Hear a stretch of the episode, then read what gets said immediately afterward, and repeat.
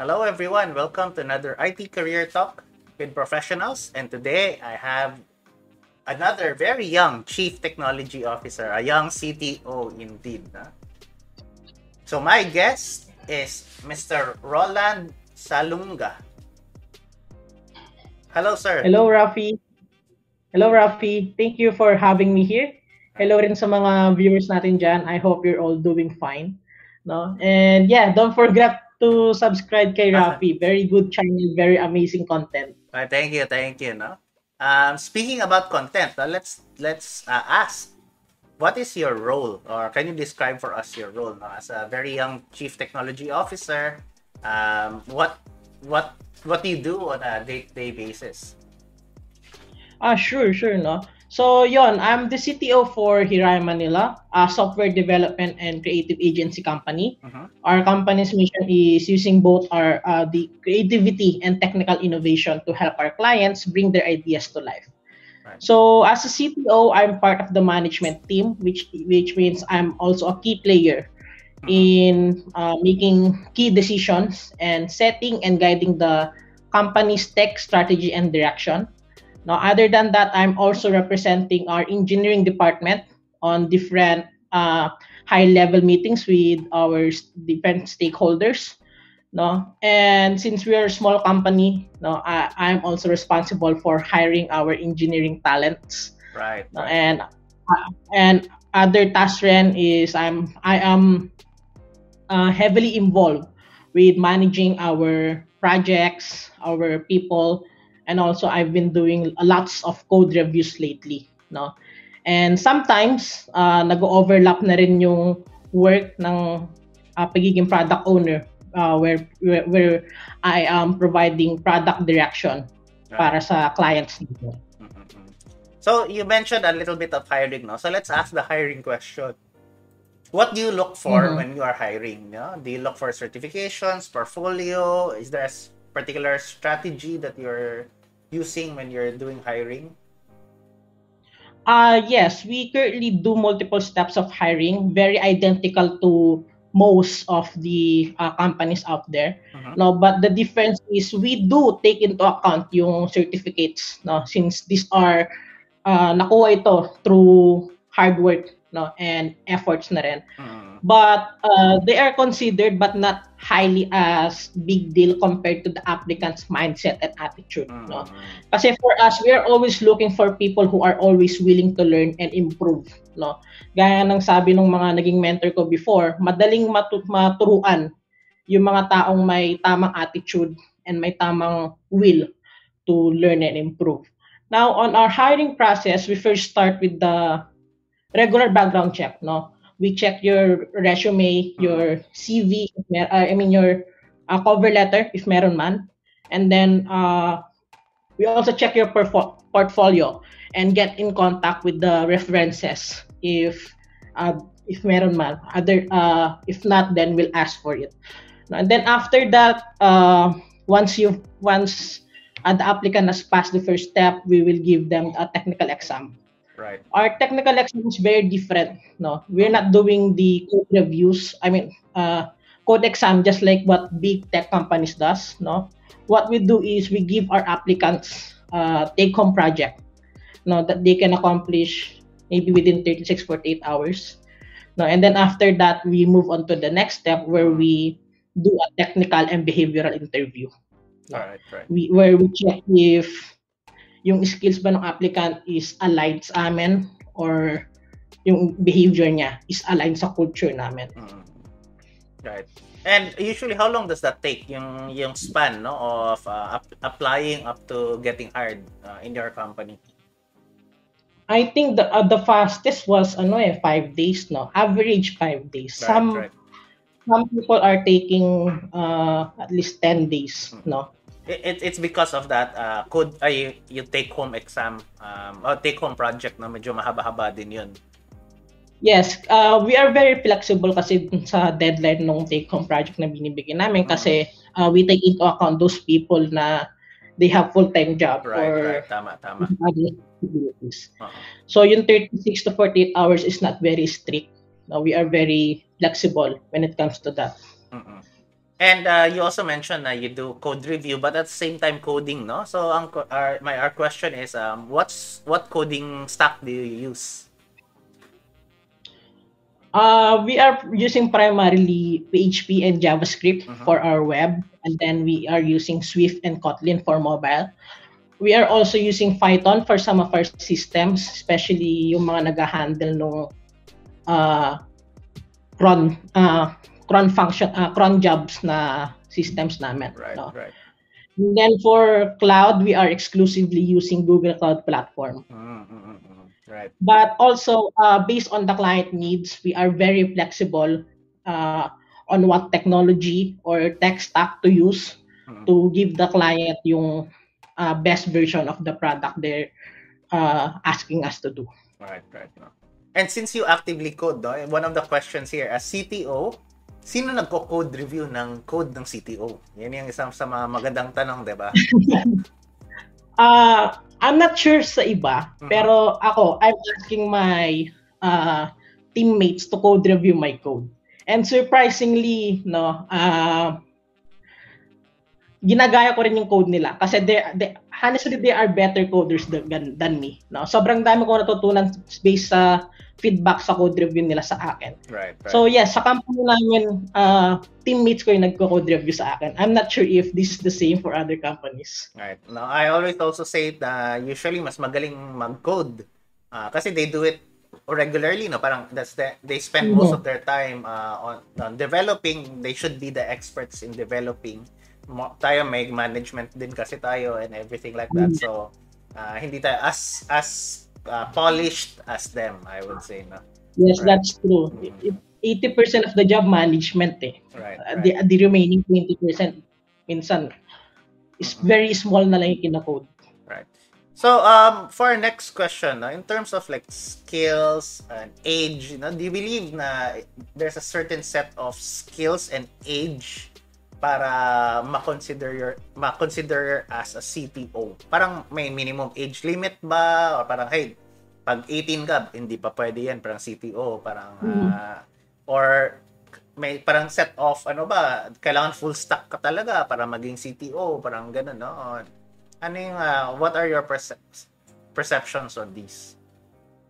Well, in terms of age, honestly, uh, ngayong uh, panahon na to, it's it's not a matter of age now. We are seeing a lot of chief executives, no, mga founders, entrepreneurs that are younger than 25. Mm-hmm. Yung iba nga younger than 20 pa. No? So age is definitely not a factor, but skills are definitely a factor.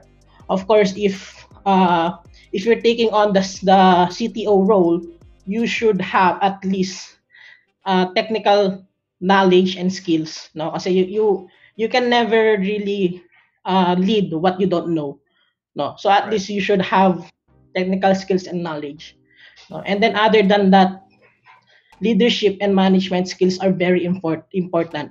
You have to know how to motivate guide people and also uh, manage yung mga projects nyo either in a product owner level or a technical level. Like i said earlier this is 80% of the job no? And then communication skills are very very very important. Lalo na ngayon remote working tayo, no? Sobrang uh, sobrang challenging. Mm-hmm. Communicating when you're not doing it face to face. Right, right. No? Uh, how do you feel about remote working, no? Um kasi uh, mention mo na is it like does it nagsimula ba kayo ever since may office ba kayo tapos nag-transition sa work uh, remote working or parang in the beginning, uh, sanay na talaga kayo sa remote working? Well, back in the day, uh, I mean, when when when our company first started, lahat kami remote talaga. Mm-hmm. We didn't have an office, no.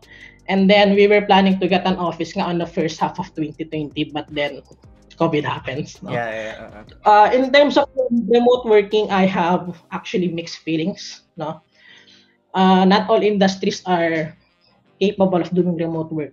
Mm-hmm. Some of them requires you on-site talaga. And then personally for me, I think I'll personally go for a hybrid setup, such as, you know, three days maybe sa office, and then the rest of the days is remote or vice versa. Mm-hmm. Na kasi it's still very important na magkaroon ng face-to-face connection, no? Which is uh, human connection. Kasi it's very hard, that's very hard to achieve through right, right. online Oh, or through video calls, virtual, no? And yeah, that's why I prefer yung hybrid talaga. Yeah. Okay. All right. So you mentioned earlier about uh, skills of and skills values of a CTO. No, I I'm wondering lang. Um, when you were younger, did you always aim for a CTO uh, position? No. Um, and for example, let's start off with when you were in high school. No. Um, how did you pick your Mhm. course and uh, college? Honestly, back in high school, di ko talaga alam yung yung ano ko eh, yung career Path. goal ko. Uh, Like ever since I was a kid, sobrang dami pa iba-iba. mm, Nagsimula from engineer, then na-influence ng dad ko, naging sundalo. mm, And then na-influence ng mga napanood ko sa internet like Stephen Hawking, uh, yung mga sikat na mga scientists, no? I wanted to be an astrophysicist. mm, No, okay. and then there was a time na yun, I was just playing video games, Mhm. lots, tons of tons of video games, and then biglang nag-click sa mind ko na paano nagagawa yung mga video games na to Oh, ay, or okay. yung website Ah, katulad ng Facebook, Google. No, so then I started looking at that, like basic googling how is Facebook created para mga ganun. mm, mm, mm, And then doon ako na-introduce sa web development. right. And then, it, yun, nagsimula, ah, minsan, ka, dati nga copy paste lang, Mm, para lang may matawag akong ginawa akong website. Eh, no? So, yun, it all started from there and then, yeah, I decided na I I love computers talaga, no? And this is, it's a really interesting field for me. right. So, I decided na maybe this is what I wanted to do, no? And then, yun, nagsimula na from there until until now, yeah. Pero being a CTO, uh, I don't think pumasok sa isip ko yun, no? Uh, maybe being an entrepreneur like sila Mark Zuckerberg, no? Mga ganun. Pumasok sa isip ko yun definitely because of influence na rin ng mga napapanood ko. Right, right, right. I see. And then, how did you pick your first job? I think that's also one of the good questions, no? Mhm. Parang, um, picking your first job kasi is sometimes, uh, uh, uh, dun, dun parang natatry mo talaga or parang dun yung parang nami-meet mo yung industry. Uh, so, how did that Mhm. happen for you? Oh man, uh, it's very different for me. No, uh, very different yung story ko kasi I actually did freelancing. No, like back in the day 2012, I mean 2011, 2012, uso yung mga online radios. No, so I was hired as a to, to, to create website Mm-mm. for my friends. And then I saw an article about a, a Philippine startup called Orange Apps.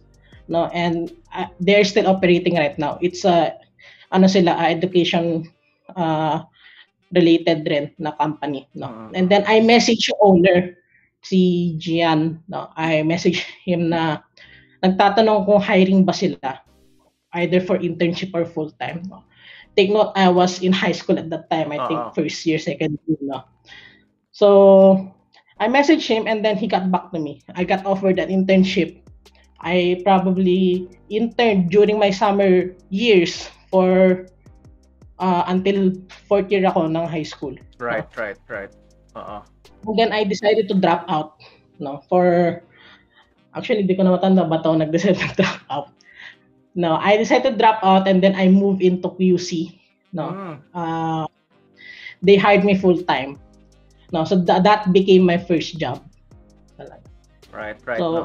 Oh, It's very it's very different compared sa mga compared dun sa normal na ano right, right. na job hunting. Right, right. No, and and medyo very courageous tong ginawa mo no where um parang tumalan ka diretso sa industry. In fact, very courageous na inuna uh, minessage mo yung owner directly, no? Ah, kasi we don't know, baka hindi siya mag-reply, ganyan, di ba? Kasi busy Yes. din niya. Pero, um, so yun nga. So, na-hire ka na dun sa Orange Apps and uh, thank thankful sa owner na na-hire ka na despite hindi naman siya nagsabi na ay kulang ka pa sa credentials, no? Pa, maybe we can, you can describe how parang na-decide nila na na oy may skills to hindi kailangan ang education ang ano no mm-hmm. parang diploma talaga oo actually no wala silang sinabi sa na ganun they just asked me if I mm-hmm. wanted to learn improve myself learn new things and mm-hmm. prove myself no and that's that's also where our values came from no so yon and I told them na I told them yes uh, I will I'm interested to learn new things. Mm-hmm. I'm interested to improve myself, to prove myself to you. No, and then yun, nagsimula na I was uh, given multiple positions nga at that time from front end developer mm-hmm. to back end. And then they suddenly uh, gave me a tech lead role, no? And that was my first time leading, no? Sobrang hirap at that time. No, but thankful ako na doon sa especially doon sa CTO namin at that time and yung COO namin at that time na tinulungan nila ako. And until na-develop yung mga skills na kailangan ko to lead a, a proper team no? right, and right. become a proper leader to my subordinates. No. Um, siguro question here for you no is obviously yun yung first job mo um uh, mm-hmm. you, you obviously moved to different companies as well at what point mm-hmm. did you say na parang hey I wanna try or I wanna apply uh, for chief technology officer position no parang were there anything in particular na parang uh, re- parang masabi mo na ay okay pwede ready na ako or uh, Or parang hinabol mo ba talaga yung position na yon or it just so happened? Well, uh, I didn't really went after it, no. Mm. Since uh, the leadership experience that I had was uh, for only a year and a half or two years yata. Mm-hmm. No, and for myself, I didn't really see it as enough to become a CPO, no. But uh, But I guess ano rin uh, because of uh, maybe network no connections because mm. uh, over the past few years rin I tried to create a network with my coworkers and yung mga nakikilala namin over the years. Right, right. No? Uh-huh. So, yeah, maybe dun rin. No? Pero, at one point rin, pumasok sa isip ko before I became a CTO no, ng Hiraya na maybe uh, maybe I, I I can pursue a senior engineer role in a startup and rose to the CTO position. Na because even back then nag-apply ako sa mga startups na, na mm-hmm. Philippine based rin and yung iba US based no which which was referred to me by my cousin. Right. Um Siguro, since you mentioned though, do you have any particular management style? Uh, as as we've already talked a couple of times, a lot of the CTO's mm-hmm. job is also about management or leadership. Uh, do you have any particular style you try to follow or you do na uh, yourself? From what's your style? Uh, um, yes, uh, I'm very hands off. No, um, like little to no micromanagement as much as possible. Mm-hmm. No, uh, because I believe people have very different working conditions. No, some people prefer to work at night. No, mm. some people prefer to work alone. So I just give my I just give our engineers uh, tasks that they need to complete and deliver. No, it's basically also giving them a sense of responsibility na dapat nilang tapusin yung task na to sa ganitong uh, oras at araw. Right, no? right, right. And gaya ng always nang sinasabi ko sa mga sa mga engineers namin, I don't care what you do, no? Kung mag kung gusto niyo maglaro araw ng uh, araw as long as you deliver and do what is expected of you, you are fine. No? And also I am also very approachable like we do one-on-ones every now and then. No, because uh we also want to hear feedback from our engineers on based on how we manage them, how we handle in task distribution. Mm-hmm. It's for uh we also do that because I also want to improve yung management style ko and try out different techniques on how to manage people. Right, right. So siguro a couple more questions na lang no before we wrap up, right? Um mm-hmm. as as you've uh, as you've progressed over the years and now you've become a CTO, um, how do you define uh, success? No, is it based on the position, based on um, you know the release of projects or become management? Uh, what makes you successful? Mm-hmm. Uh, personally, for me, no, I think there's still a long way for me to consider myself truly successful. Mm-hmm. Pero the fact na that I am able to do what I'm best at and can guide others to be better and skilled is a success itself. No, but at but uh, to consider myself truly successful, I think it's to do the things that I want and achieving all my dreams, which I'm still working uh, currently. Right, right. No, thanks. And so, siguro that to the last question no, in terms of advice, no, especially to our youth that are listening, no, mm-hmm. baka uh, is, there a particular advice that you would want? Sasabihin mo ba sa kanila, um, hey, you know, if may chance, drop out din kayo or hey uh, wag ano ano ano mo ano yung, uh, uh, in summary ano advice mo sa kanila no if they wanna pursue an IT uh, career pa hmm. well uh, definitely don't be like me no and it's it's all it's because everyone has their own path and timeline to follow mm-hmm. what i did in the past and what i'm doing right now is because uh, this is my path this is my timeline no uh yon iba't ibang tao may sariling path, may sariling, may sariling timeline. Right, right. Uh, maybe uh, maaga lang ako and yung others is malay natin kinabukasan marami ng ibang mga CTOs o marami ng ibang mga mga mamaw na software engineers, no? So yon, uh, just follow your own path and timeline and then two pieces of two pieces of advice na laging sinasabi sa akin ng mga mentors ko is number one, never ever stop learning. Mm. No. Tama, Kahit tama. sabihin mo na uh, college graduate ka, may masters or even doctorate ka, you should keep learning. No, you sh- you should always learn new things. It doesn't matter if this is aligned to your industry, to your career, no? You can learn different uh, topics rin or you can learn the topics that you are very interested in, no? And number two is never be afraid of failure. No, because um, in life we will only learn once we fail. No.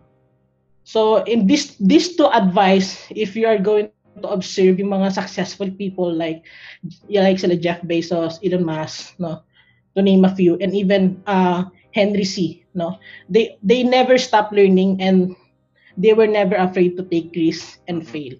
No. So, yun yung advice one. Uh, sabi mo, advice two. Oo, may ikalawa pa. yep. So yun, uh, yun lang, never stop learning and never be afraid of failure. Those are the, I think, two advice that I can uh, give everyone. Right. Never, so, uh, stop, uh, never stop learning and never be afraid of failure, no? And aside from mm. afraid of failure, syempre if nag-fail ka, kailangan bumawi ulit, bumangon ulit, no? Kasi yes. hindi ka nga takot eh. So, dapat uh, uh, ready mag-fail, patuloy, uh, patuloy lang, right? Correct, correct, no?